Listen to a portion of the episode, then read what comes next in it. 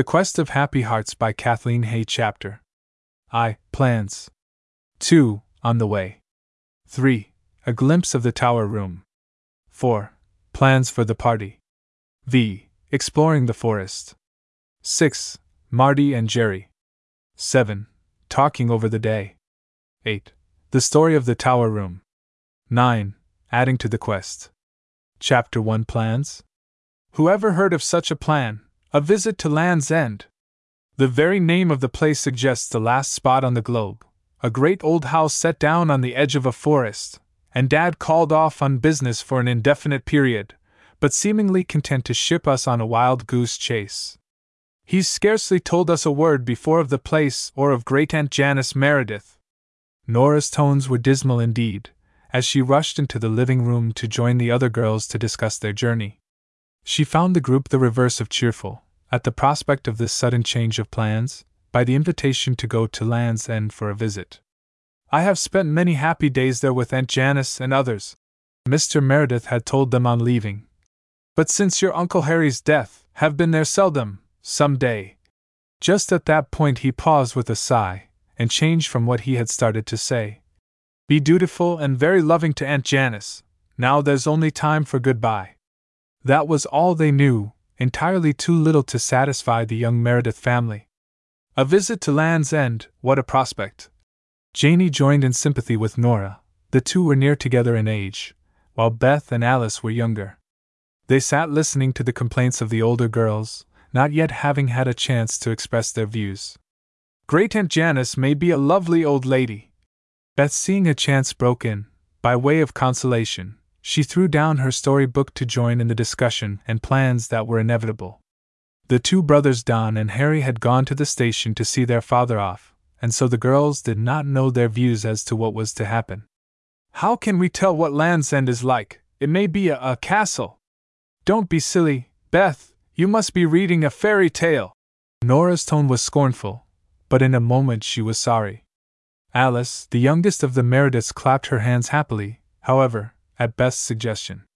It may be a real palace, Beth, wouldn't that be delightful? Well, call it a castle of dreams if you like. Nora began to smile. It's no use crying over what can't be helped, because that wouldn't change the situation. If we must, that's settled.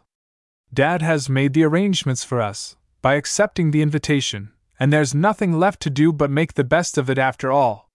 Janey's face, as well as Beth's and Alice's, began to brighten at Nora's changed attitude. Land's End may be far happier to visit than we can dream of. Janey joined in quietly. And now we had best get right to packing, for there isn't much time to lose. Could we do a little shopping? Beth asked. There may not be any stores near. We can't carry too much, though, Nora said by way of precaution. However, we must all remember to take Aunt Janice something. It's good of her to take us all in for an indefinite visit. Only six editions of the Meredith family. At that, they all began to laugh merrily, and good humor was restored. Would you believe it? I've just begun to think of Aunt Janice's side. She doesn't know us at all, yet has invited us on a long visit. I just believe she must be a sweet, Brave old lady. Janey looked up quickly from preparations. I'm sure Aunt Janice is a dear, she said pleasantly. And I, for one, am going prepared to have a good time, and to try and cheer her up. Dad said we must be dutiful and loving. What's dutiful? asked Alice. Nora laughed. Then now, Janey, explain yourself. Well, Alice, I think it will mean for us to be obedient, and respectful in trying to do everything to please Aunt Janice. I guess that is what Dad meant. Beth and Alice looked much happier. The visit to Land's End was growing more and more interesting, since Nora and Janey were beginning to be ashamed of their first attitude and trying to make amends. There's a song that goes like this, said Janey. I would be true, for there are those who trust me. I would be pure, for there are those who care. I would be strong, for there is much to suffer. I would be brave, for there is much to dare. I love to sing those words, don't you, Nora? There always seems a lot of things to do in it that are worthwhile. There are a lot of worthwhile things to follow out in the song. Nora replied. Suppose we all sing it together, before we start to get ready for our journey? They all crossed quickly over to the open piano in one corner of the room. Nora had taken music, and so was the pianist of the family. She struck the opening chords, and then they all joined in singing it through. I would look up, and laugh, and love, and lift. The music died away, while the girls remained in thought for a few moments. It was Nora who broke the pause, glancing around on the group who had always looked up to her. I think the words are beautiful, she commented softly. I somehow feel braver when I sing them thoughtfully. I would look up, and laugh, and love, and lift. I think I'll take that as my motto to try and follow. I would like to also. Janie, too, was thinking hard. Then they broke up, happier because of the challenge in the song to worthwhile effort, and ready now to begin the preparations of the impending journey to Land's End. Chapter 2 On the Way. The next day was a busy one for the Merediths, but at last everything was ready, and bag and baggage they boarded the train and were off on the journey. I wonder what it's all going to be like, really? Nora and Janie peered out on the passing scenes as they sped along.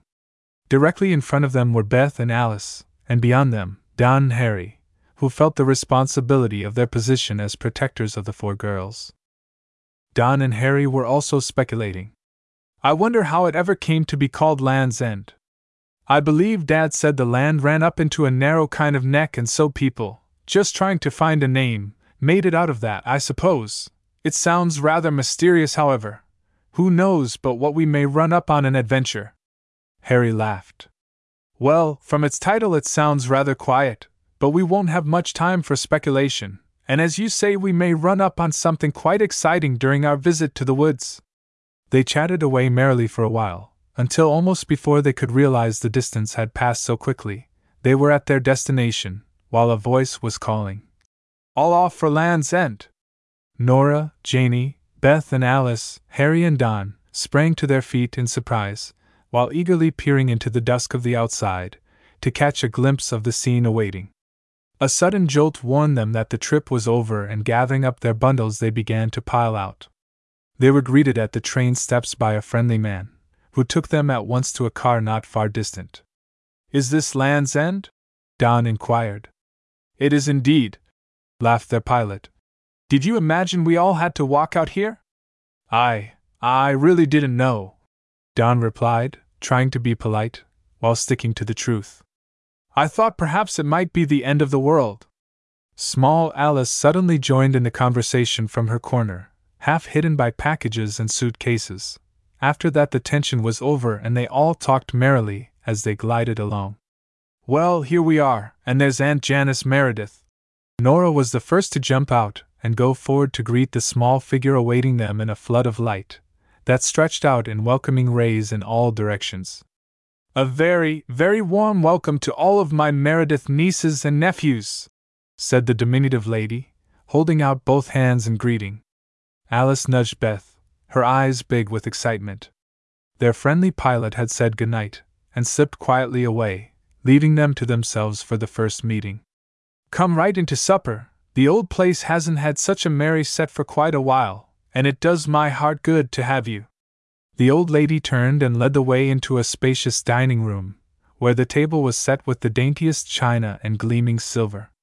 The room also seemed filled with the softest, most musical notes, that made the place seem to Beth and Alice like fairyland at once. Now tell me about your journey. Aunt Janice began, after seeing to the comfort of each, because she declared they must really be almost famished after the long trip. Soon they began to talk, and the evening advanced in an unaccountable manner toward bedtime, so delightful were the hours of getting acquainted. When she felt they must break up, and Janice led the way up the winding stair. Good night, and happy dreams, she said, with a smile for all the group. Take a good rest now, and be ready for some good times tomorrow. Oh, Aunt Janice, we're already having a lovely visit, and you are indeed kind to invite us for a stay in this beautiful, old house. The more the merrier, my dear. She beamed on Nora. All of you in turn will make the old place far happier than it has been in a long while, and I shall be much helped by having you here.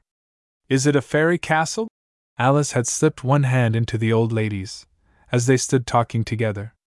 I think I'll wait a bit and let you tell me if it seems like a real fairy castle, Alice, after you've been here a while. That will be fun, Beth answered. Aunt Janice smiled. Don't you believe in fairies?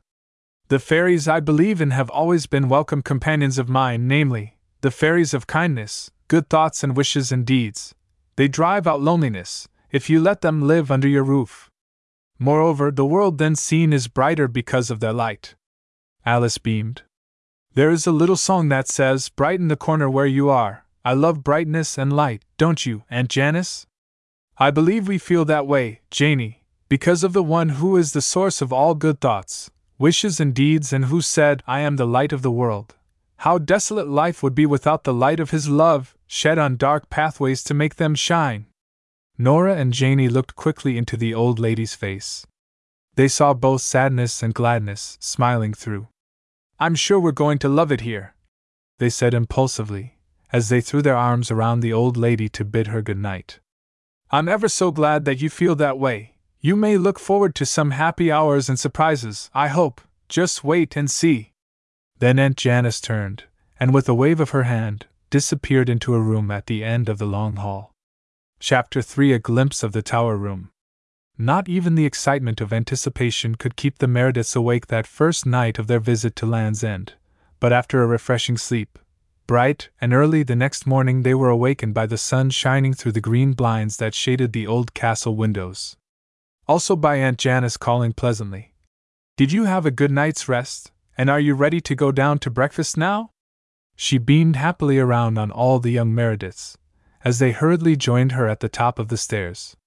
A little later at the breakfast table, she asked suddenly, What shall the program be today? An exploring expedition into the forest, a trip to the city to shop, or perhaps a ride on the ponies and a visit to the old castle gardens? Oh, chorused the Merediths. Everything sounds so delightful, it's hard to choose. Aunt Janice's eyes twinkled. Perhaps I'd best help you out to begin with then. Suppose you explore the gardens and the old place this morning, then by the afternoon, you'll be ready to choose what you'd prefer next. I shall not go along, but you are to feel perfectly at home. Go anywhere you fancy. Only. Aunt Janice lowered her voice. Only pass quickly by the tower room at the extreme west wing, perhaps sometime. The old lady paused, a sigh escaping her lips, that she forgot to stifle, but quickly remembering, brought back a bright smile, as she first led them in family prayers and then waved them off bidding her young visitors to have a happy morning. What a wonderful old place! Nora was the first to speak, as they passed here and there examining one thing after another. It certainly is. Harry's eyes were thoughtful. I wonder why Dad has only dropped a word, here and there, of it, and about Aunt Janice. I hardly realized that she was real until we came and saw. It puzzles me, too. Nora agreed, I keep thinking that maybe I'll wake up directly and find I've been dreaming. And we thought Land's End was going to be the end of everything. The old place holds a mystery, and I can't but wonder what it is. The undercurrent of excitement was thrilling to the Merediths, as their thoughts turned to Aunt Janice's parting injunction about the tower room. If there's anything bothering Aunt Janice, I'd do anything to help her out. Nora was speaking softly. Perhaps we can help, Don said. Anyhow, we can follow out her instructions, whatever they may be. I love Aunt Janice, Alice joined in. Don't you? She's a perfectly darling old lady, Beth replied, a sentiment that expressed the feelings of all the Merediths. A sudden turn in their wanderings revealed the mysterious west wing and tower room that was uppermost, just then, in their minds. With its clinging ivy that covered the old walls, it looked more mysterious than they dreamed it would. In another moment, however, they remembered what Aunt Janice had said, and hurried on by. I don't think we ought to look at it even at a distance, Nora remarked. Because I'm sure that room holds the secret that shadows the old place. For some reason, Aunt Janice isn't ready to disclose it. And I believe that Dad would have told us all about the castle if it hadn't been for the mystery. Janie glanced back over her shoulder as she spoke, then gave a suppressed scream. There's someone inside the tower room, she gasped. I saw a handkerchief waving behind the ivy covered window. Hush! Nora broke in hurriedly. You imagine that, Janie, Probably a white pigeon has flown in and can't find its way out again. Imagined indeed! Janie's voice was shaking with excitement. I tell you that someone is there at this moment, peering through those overhanging vines. Alice began to cry softly, while Nora had to turn her attention toward pacifying the little girl. Don't cry, Alice. I think it is only a white pigeon that can't escape, and is flying back and forth to find an opening. There's nothing mysterious in that. Now promise not to say anything of this to Aunt Janice. I'll try to remember. And Alice dried her tears with Nora's words of comfort, and soon they caught up with the party ahead, and for the time being the incident was forgotten. The morning hours slipped rapidly along, but at last they had gone over the old place and gardens, which stretched around on all sides. With reluctance, they then retraced their steps, thinking perhaps they were overstaying their time. Aunt Janice was standing in the door awaiting them. Did you have a pleasant morning, and what do you think of the old gardens? Beautiful, and wonderful! Their exclamations of delight and pleasure were quite satisfying to Aunt Janice. We're having the loveliest visit, and everything is charming. The old lady's face was a picture, as she smiled on the group, reacting to the breath of youth, again awakened in her heart by these happy young visitors. Suppose it could be managed, would all of you care to make the old castle your home? She spoke on impulse on hearing their words of praise. Oh, Aunt Janice, Nora replied quickly. It would seem like the happy ending to a book. Perhaps it can be arranged then. The old lady clasped her hands together. You could have all of the advantages of the nearby city, and yet we could have a merry time out here in the old homestead, if only Gwen. She paused, suddenly remembering, and cut short the words unuttered. Come, she said, turning abruptly. Lunch is waiting, and I feel sure you must be ready for it, after the morning hours of exploration. Chapter 4 Plans for the Party. Luncheon over, the ponies were brought out from the stables, and as Don expressed it, they seemed ready made for their visit. The boys were overjoyed as they mounted and galloped away down the long avenue for a ride, the girls at first being satisfied with a trot around the grounds on Brownie's, broad back. After the delightful day had gone at last, tired but happy, they gathered around Aunt Janice as she sat knitting. You must have a fortune growing around the old place on all of those fine forest trees, Harry commented. Aunt Janice looked toward the speaker quickly. Well, I believe it is one of the finest in this part of the country. You may all take a basket of lunch and go out exploring there, if you like, soon. All varieties of lovely ferns grow about in damp places, and you can bring some back to help make the old place look green and pretty inside, as well as on the outside, for we must get ready for a party. A party, a party! chorused several voices at once. I see the plan meets with approval. All right then, I'll have a good lunch put up and you may spend the day, and wander around to your heart's content. How delightful! And shall we play games, too? Alice had come up close to Aunt Janice and placed one small hand in hers. Isn't everything going to be just ever so happy?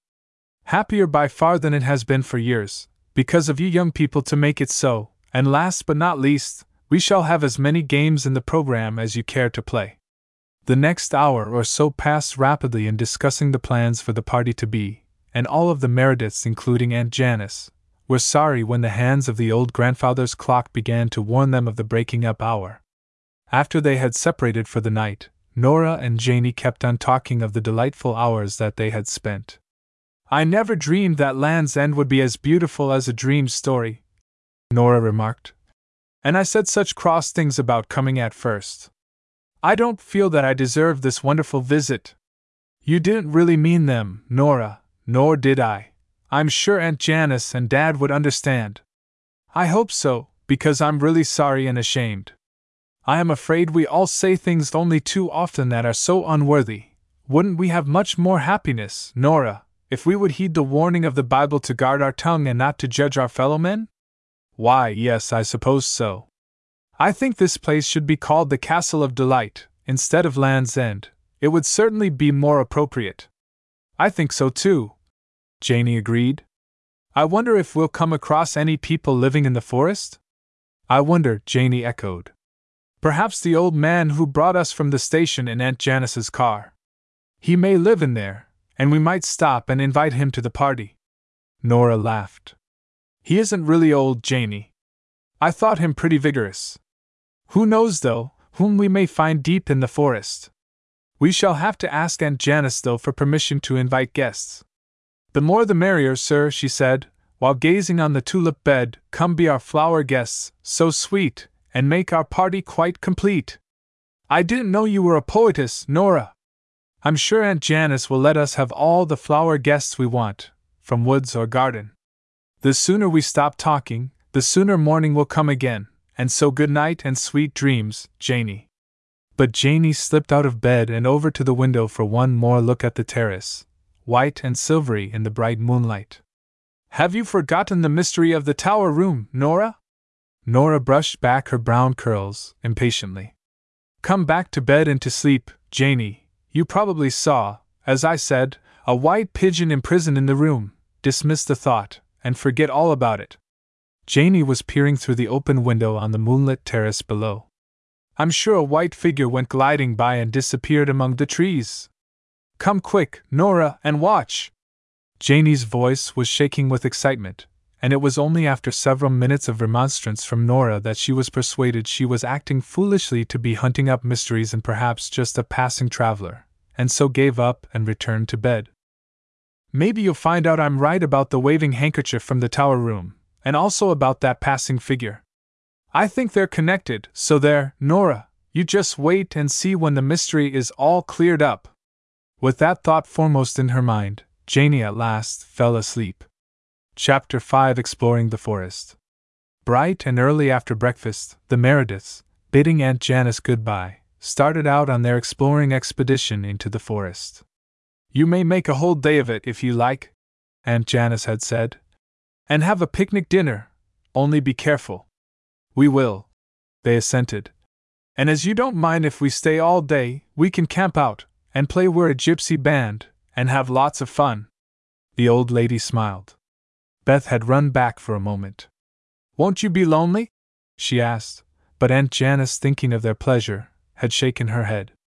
Not since you'll be coming back to have supper with me. Don't stay any longer than sundown. All right, replied Don. I nearly forgot. Nora began. May we invite anyone in the forest whom we chance to meet? Aunt Janice nodded in the affirmative, and at last they were off. The blue mist across the hills was melting into thousands of sparkling dewdrops as the sun began to climb higher in the sky. Janie looked at the open scenery as they came to the edge of the shadowy forest. I wish we were going to the hills to camp. It's dark in there, where the pathway is so shadowed by the forest trees. Nora read her thoughts, and put a warning finger to her lips. Don't be silly, Janie. Don't you see Don and Harry ahead? We'll play that we are all going on a quest, and they will be our knights. There's nothing to fear. Janie's face brightened, and Beth and Alice, thinking only of the good time ahead, danced merrily along the way. Wouldn't it be fun if we found a little cabin in the heart of the forest? Don turned toward Harry to help with the basket of lunch that he had been carrying since they left. Harry's eyes began to sparkle. Maybe we will. I, for one, am out on a real adventure. We're leaving the mystery of the tower room behind. Janie paused, remembering that it was Aunt Janice's secret, after all, of which she spoke. Yet she had not been able to shake off her nervous feelings, even though Nora had laughed at her fears. I read a story once called The Adventure of the Happy Heart. What a pretty title, Nora, tell us about it. The Happy Heart stood for anyone who tried to make someone, who was lonely, glad, every day or whenever the opportunity arose, on the road of life, as they adventured along its path. What a lovely idea! Janie cried. Where did you find the story? In our Sunday school library, it all ended with the heart that started out to bring gladness into other lives along the way. Because every happy heart in turn made another happy, and the one who started it was full to overflowing with joy all of her days. Let's try and find someone today on our adventure. There's no time like the present. Don stepped back and pointed mysteriously through an opening in the trees ahead that revealed at the end of a winding footpath a real log cabin. Oh, gasped Janie, turning to catch Beth and Alice's hands. Maybe it's a gypsy hut. Don't be a goose girl, laughed Don. Whoever heard of a gypsy settling down in one place? They are a wandering tribe. We'll be the scouts and go ahead and bring back a report. Harry and Don started forward. Brave knights of old, Nora said softly, as the two disappeared down the trail, toward the unknown, in the shape of a small cabin at the end. Well, this may be our chance to begin on our quest for happy hearts. Nora, her eyes following the boys, spoke again. I like adventuring for happy hearts, don't you? So do I. And I. And I. I believe Aunt Janice was the first one on our chain. I believe you are right, Janie. And Nora smiled around on the group. We shall count her as the first link of joy on our quest of adventuring for happy hearts. Lovely! exclaimed Janie. I wonder who will be the next? I wonder too, Nora replied, as they watched the retreating knights disappearing down the shadowy forest trail. Chapter 6 Marty and Jerry. Don and Harry, starting down the trail, had cautioned the girls to wait where they were until they received the signal to come and join them, or otherwise. It may be just a deserted cabin that belongs to Aunt Janice, and that we can claim if she's willing. Then the boys had hastened on deeper into the forest. Suppose, Harry began, that we find that the log cabin, so hidden away, has something to do with the secret of the tower room. Then we won't investigate, because Aunt Janice doesn't seem to want us to know. In another moment, as they came nearer the hut, voices could be heard speaking inside, and a dog began to bark furiously. Be quiet, Jem, down, down, who's there? The boys, waiting a few feet away, replied. Harry and Donald Meredith. We were just exploring and thought we'd come up and see if anyone was occupying the cabin, but your dog sounds mean. The door had opened by this time, while a boy, holding Jem by the collar, appeared. Oh, Jem is our protector, you see. Marty and I are alone at night sometimes, when grandfather's away foresting. You are from the castle then? We're visiting our Aunt Janice. She gave us a basket of lunch and said we might have a day of exploration. Then we were also to gather greens and wild ferns for a party that she is giving for us later. How nice! A bright eyed girl had joined her brother at the door. She nudged him quickly as a reminder. Why don't you ask them in, Jerry? The boy smiled. This is Marty, my sister, and she's wondering if you won't come in. See, Jem is quite friendly now, since he sees that you are also friends.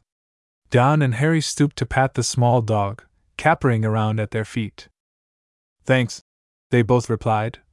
But we left Nora, Janie, Beth, and Alice behind. They were waiting for us to make a discovery here. The small girl clapped her hands impulsively. Girls! she cried. There are girls too, Jerry! Jerry looked as pleased as his sister. Go and bring them along, Marty. They may be afraid of Jem. In a flash, Marty disappeared down the trail. Nora was watching and came to meet her. She noted at a glance the worn, shabby red dress, but neat appearance, of the small stranger of the forest cabin. I've come for you. Marty began timidly. Jerry said you were afraid to come nearer, he guessed, but Jem is friendly now. Come! Nora held out a hand in greeting. We shall love to if you'll have us. She smiled, as Janie, Beth, and Alice joined her. We want you all, Marty said at once, and indicated that they follow her lead. This is our home. Jerry and I and grandfather live here, together. How nice! We are all on a visit to Aunt Janice Meredith, and I'm sure she'll be willing for us to come and see you often. Marty gave a little gasp. The castle must be a grand place to live, but. She hesitated. But one evening late, we were passing there, and I thought I saw something white waving from a window. Grandfather said, though, not to say anything about it, but I forgot. He called it, The Story of the Tower Room. Do you know it? She looked inquiringly at Nora, who shook her head quickly. Aunt Janice hasn't told us yet, but we know it makes her sad, and so we don't mean to try and find out, you see. It's a secret, I guess, Marty continued. And of course, secrets must be kept. We're making Aunt Janice happy again. Beth beamed. She told us so herself. They had gathered in front of the cabin now, and the boys began to cast wishful eyes at the lunch basket. Let's have our picnic right here under this big tree, if Marty and Jerry are willing, it's been quite a while since breakfast. Oh, of course, it would be lots of fun to have you. They both joined at once in the invitation. We usually wait for grandfather for a while, but if he's too long in coming, we have dinner without him. You are to be our guest today, though, and the more the merrier, Aunt Janice said that of us. Let's spread the table. Alice skipped around as they made preparations, running back and forth, and helping Marty with tumblers and a pitcher of cool water from the spring. Even the Merediths were not prepared for such a feast. Aunt Janice had everything good imaginable, packed to overflowing, in the basket, enough and more to spare, even after the hungry boys and girls had eaten all they could, with Jem to do his part. There's not quite enough left for another picnic, Beth looked over the table and gave a little sigh. Everyone joined in the laugh that followed. Why, you sound sorry, Nora said. We'll leave the rest of the feast for Jerry's and Marty's grandfather. Jerry's face brightened, although he began to demur, but Harry and Don ended the discussion at once by declaring they would certainly not lug the heavy basket back again. Won't you get hungry, though? Marty's eyes rested on the delightful things left. No, indeed, Supper will be waiting and ready when we get back to the castle. It's beginning to get late, too, we've stayed here so long, since finding you and Jerry in the cabin. Please don't go yet, Marty began, fearing Janie's remark was leading up to that point. We promised Aunt Janice to be back by sundown, and we haven't explored very much of the forest. Nora smiled. Then you'll come another day, Jerry proposed. And Marty and I can go along too. I'm sure grandfather will be willing. Another happy hour slipped by, and then the Merediths knew their time was really up. I just wish you could all live here. Marty's eyes were beginning to look cloudy. We'll come soon again, and of course you and Jerry are to be guests at the party, whenever it comes off. Of course. Nora joined in with Janie at once. Aunt Janice told us that we could invite anyone we met out here. Marty and Beth had caught hands at the mention of a party, and were dancing around in a circle. Then Nora began laughing. Why, we've had such a pleasant day that we forgot all about digging up wild ferns to carry back with us.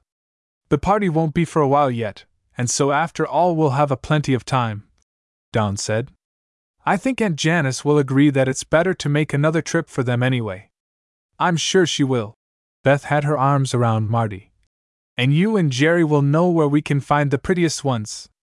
Goodbyes were at last over, and they all waved until Marty and Jerry were swallowed up by the shadowy forest trees. Forward march! ordered Don. It's almost sunset. After a delightful day.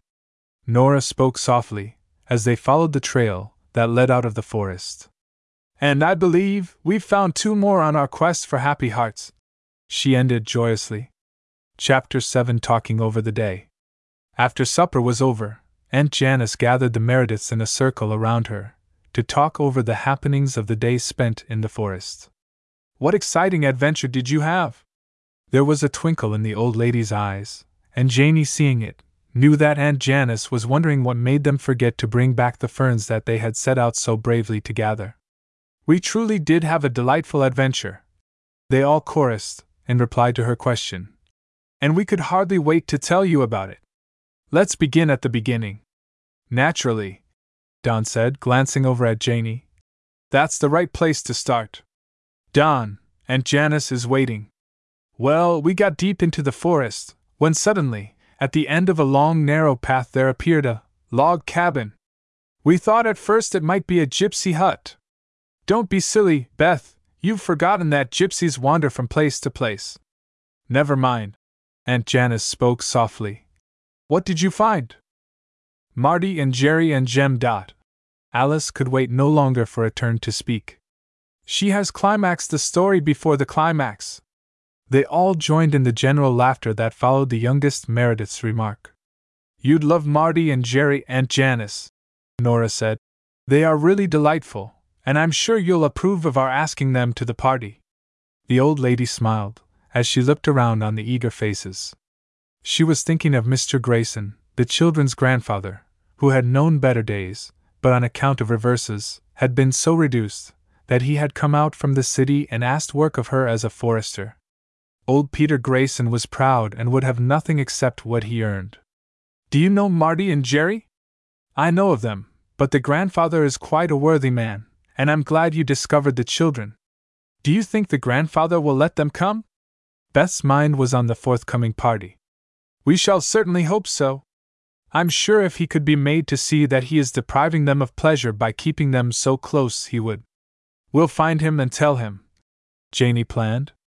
We had a delightful picnic with Jerry and Marty that made us forget about looking for the ferns for decorating. After all, the party is some time off, and you can make another expedition to find those. I thought you'd say that. And Janey looked lovingly at the sweet face before her. It would have done your heart good to see how Jerry and Marty enjoyed your delicious lunch. To say nothing of ourselves, Don supplemented. Well, you may have another as soon as you like, and I'll be sure to include the Graysons next time. Land's End is the most delightful place in the world. Janey threw her arms around Aunt Janice impulsively, while sudden tears brimmed over and splashed down her cheeks. Why, my dear, you must be all tired out. The old lady began sympathetically. But Janey shook her head. I was thinking that we don't deserve the jolly time you're giving us. At first, when Dad told us of your invitation, we, we, didn't want to come at all. Nora looked crestfallen, also. Aunt Janice, seeing the cause of their woe, immediately set their hearts at rest. Why, I don't blame you, not even a little bit, my dears. Land's End doesn't sound a bit inviting, if you don't really know anything about it. No wonder you felt regretful. Janey's tears were quickly dried. We didn't know you then, Aunt Janice. Nor this lovely old castle and garden. Nor the forest, with Marty and Jerry living in it. Neither did we know that we were setting out, like Nora's story, on a quest for happy hearts. I think that is a lovely quest to be traveling on. How far have you gone on the way? Aunt Janice was all interest, as she included the whole group in the question. For a moment everyone was silent, then Nora broke the pause shyly. We put you as the first Aunt Janice, on the quest for happy hearts, because you said we had brought gladness into your life. You're the golden link that began our chain of happiness. Quite right, quite right, Aunt Janice agreed heartily, almost overcome herself. But now it's bedtime, so let us first of all thank our Heavenly Father for our happiness, and then go to bed. We all need a refreshing sleep. For a few minutes they all listened devoutly as Aunt Janice read the 23rd Psalm, after which they joined her in prayer and in the singing of the doxology. Then, bidding Aunt Janice a hasty good night, tired out with the day's adventure, the Merediths trooped away to enjoy the great blessing of sleep and rest. Chapter 8 The Story of the Tower Room. Tell us a story, please tell us a story, Aunt Janice. A story, Janey? What shall it be about? About the old castle in the long ago. Beth hastened to beg, for she too dearly loved the story hour. The quiet moment seemed to have at last arrived, as they all gathered together on the broad veranda, in the twilight. The old lady smiled. A story of long ago. It seems I shall hardly know just where to begin. In the long ago, there used to be merry parties, but. Just there she paused, and linked it up with the present. Now, since you young people have come, it seems more as it did then. Aunt Janice's face was thoughtful, and for a few moments no one interrupted the thread of her thoughts. Outside the twilight deepened, and the stars began to shine down through the rustling trees in the garden. Do you think Dad may get here in time for the party? Alice's tone was a tiny bit mournful, and Aunt Janice hastened to dispel any feeling of homesickness. Who can tell? Perhaps he may surprise us at any time now. Anyway, I'm sure he wants you to spend happy days at the old place. We are, indeed we are, chorused the Merediths together. Alice placed an arm around Aunt Janice's shoulder and began coaxingly. Tell us the story of the tower room, please. In vain Nora shook her head, but Alice did not look up. The first day that we went through the gardens, Janey saw something white waving from the window, but we hurried by, as you said we must. Nora said it was only a pigeon. Alice had completely forgotten her promise, and dismayed, but helpless to stop her, the others sat around, speechless. Aunt Janice's face whitened with the request, but she patted gently the golden head against her shoulder. The story of the tower room is a long one, dearie, but perhaps you should know it. I shall try and hurry through it. Your own father could tell you much of those happy days gone by. Harry, his brother, and senior by a good many years, married Gwendolen Arlington, and they had one son, beloved by his parents to almost a painful degree. When he was about sixteen years old, perhaps, he insisted that the only thing that he wanted to do was to go to sea, and although it almost broke his mother's heart, they gave in to his whim. With his departure, the life of the old place also seemed to go. In just a few months after that, a report was received that the vessel on which he had gone was lost with all the crew and passengers. After the terrible news, your Aunt Gwen's health failed, and she lost interest in everything. Finally, after the death of your Uncle Harry, she went into a complete melancholy, and retired to the seclusion of the tower room, with an attendant. In all of these seven years since the tragedy, she has remained there. Only at night sometimes, she wanders around the old gardens, Perhaps if Janey hadn't seen the handkerchief waving from the window, I should never have told the sad story of the tower room. The seasons have come and gone quietly since then, but this year I could stand it no longer. I had long wanted to see all of you dear nieces and nephews, and wrote asking your father's permission to have you for a long visit. He consented, and wrote of his business call that came just about the same time. He has come by to see me now and then, but for this same feeling of gloom that it has cast over the place, he has never told you the sad story either, nor had we planned your coming before for the same reason. Aunt Janice drew a breath of relief, as though after all in the telling a burden had rolled away. The rustling trees broke the surrounding stillness, then the tinkling of a silvery bell at the gate. Who could be out on a visit so late? The old lady peered through the shadows, as two figures advanced. The light streaming out from the hall revealed Donald Meredith and his brother Harry's son, supposed to have been lost seven years before. The Merediths sprang forward to greet their father, while Aunt Janice, the story warm on her lips that she had just been telling, sat quite still, scarcely believing what her eyes saw. Welcome, Donald, and can it really be, or am I dreaming? She stretched out her arms, while the stalwart form of Harry and Gwendolen's son walked straight into the shelter of their love. Older, of course, and careworn, because of those years of imprisonment among a savage tribe, yet the same. There was not time just then for the story of those years, how he alone survived in the shipwreck where all had been thought lost, of the struggle in the dark waters, but cast up at last unconscious on shore in the most uncivilized part of Africa where he had been a captive through the years. Then came the almost miraculous escape to a passing ship homeward bound. Later, there would be time aplenty for all of the details or as much as he saw fit to tell. Just a few low spoken words to Aunt Janice, and then he was off to find his mother. And who would draw the curtain aside on that scene? The years seemed to roll back and link quickly with the present, while the tension broke. Gwendolen, forgetting in the joy of the moment the sorrow she had endured, came back to herself completely, and was even as she had been before. Mr. Meredith, with his family and Aunt Janice, were discussing the wonderful happenings of the day, when into the picture stepped Gwen and her son, adding their happiness to the hearts overflowing for them. Little Alice stood holding her father's hand, while Don, Nora, Harry, and Beth looked wide eyed at the turn of events. I wish, Alice broke into the silence, that we might all stay here forever. The tiny bright eyed old lady, her loving heart a shine in her face, looked into the eyes of all of the happy group. I'm sure that will be the most joyful way for us to spend the years.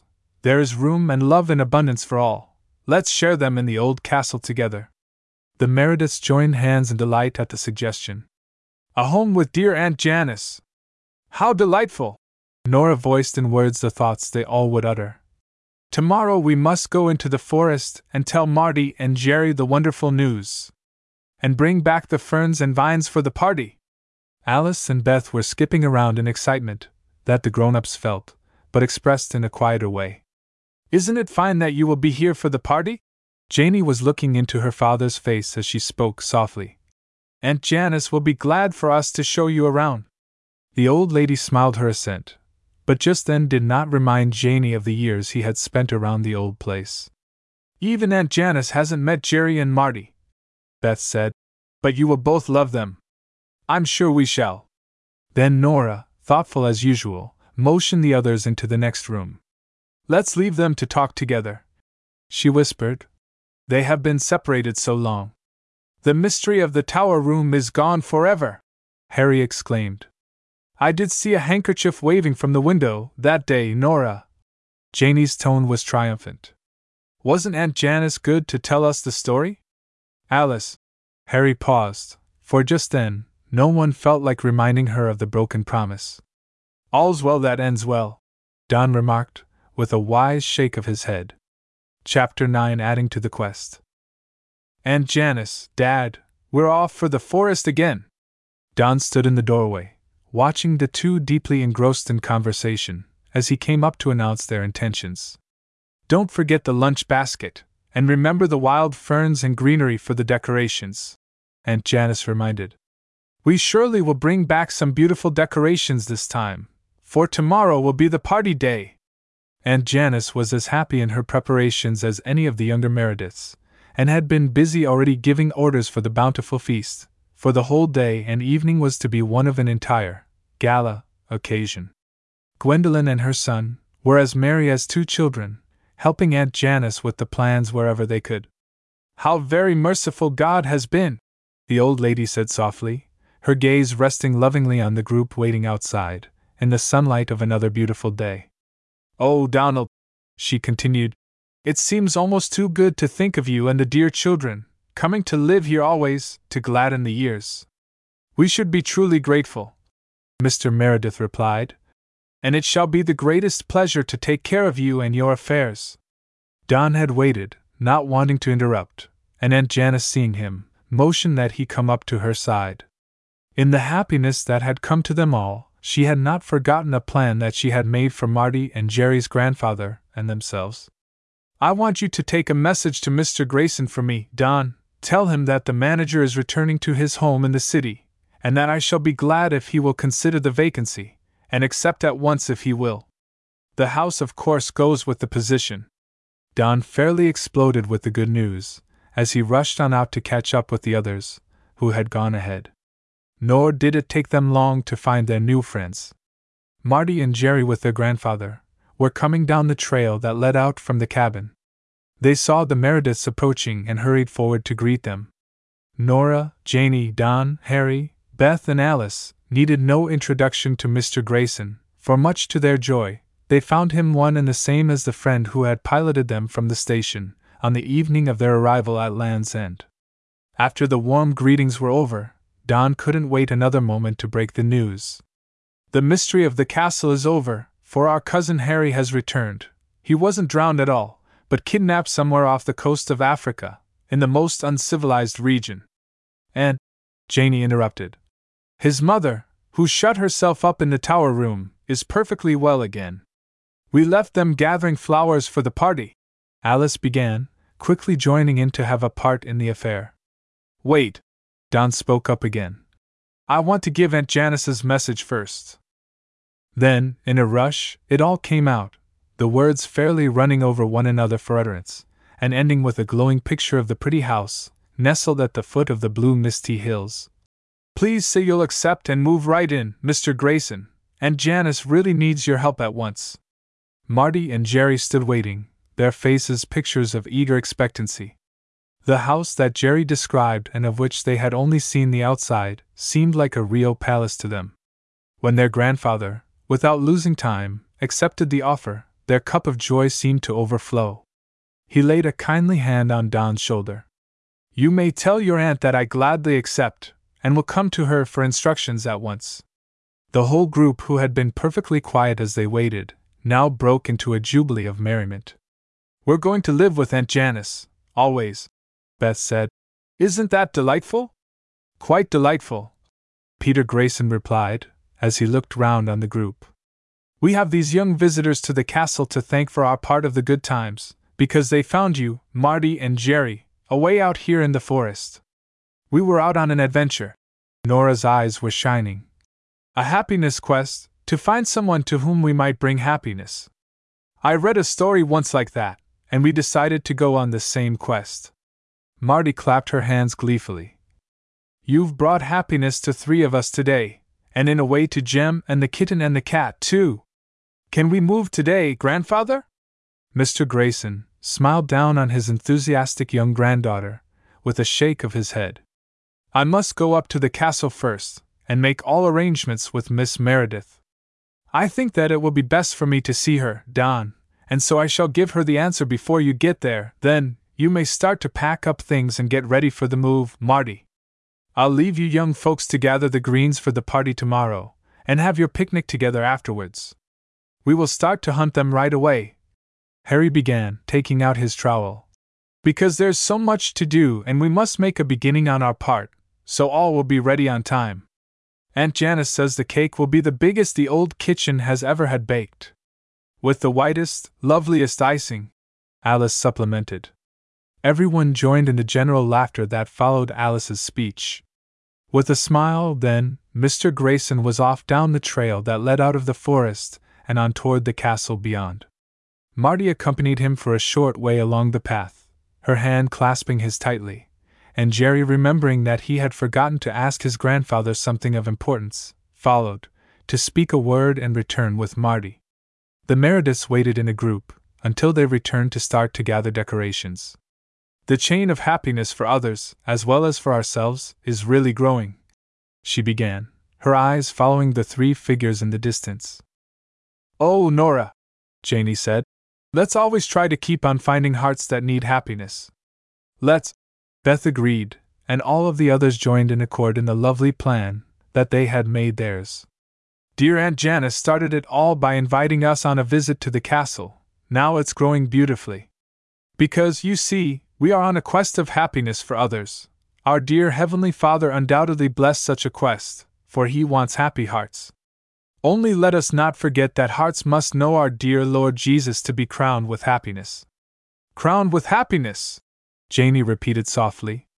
Remember our motto, Nora I would look up, and laugh, and love, and lift.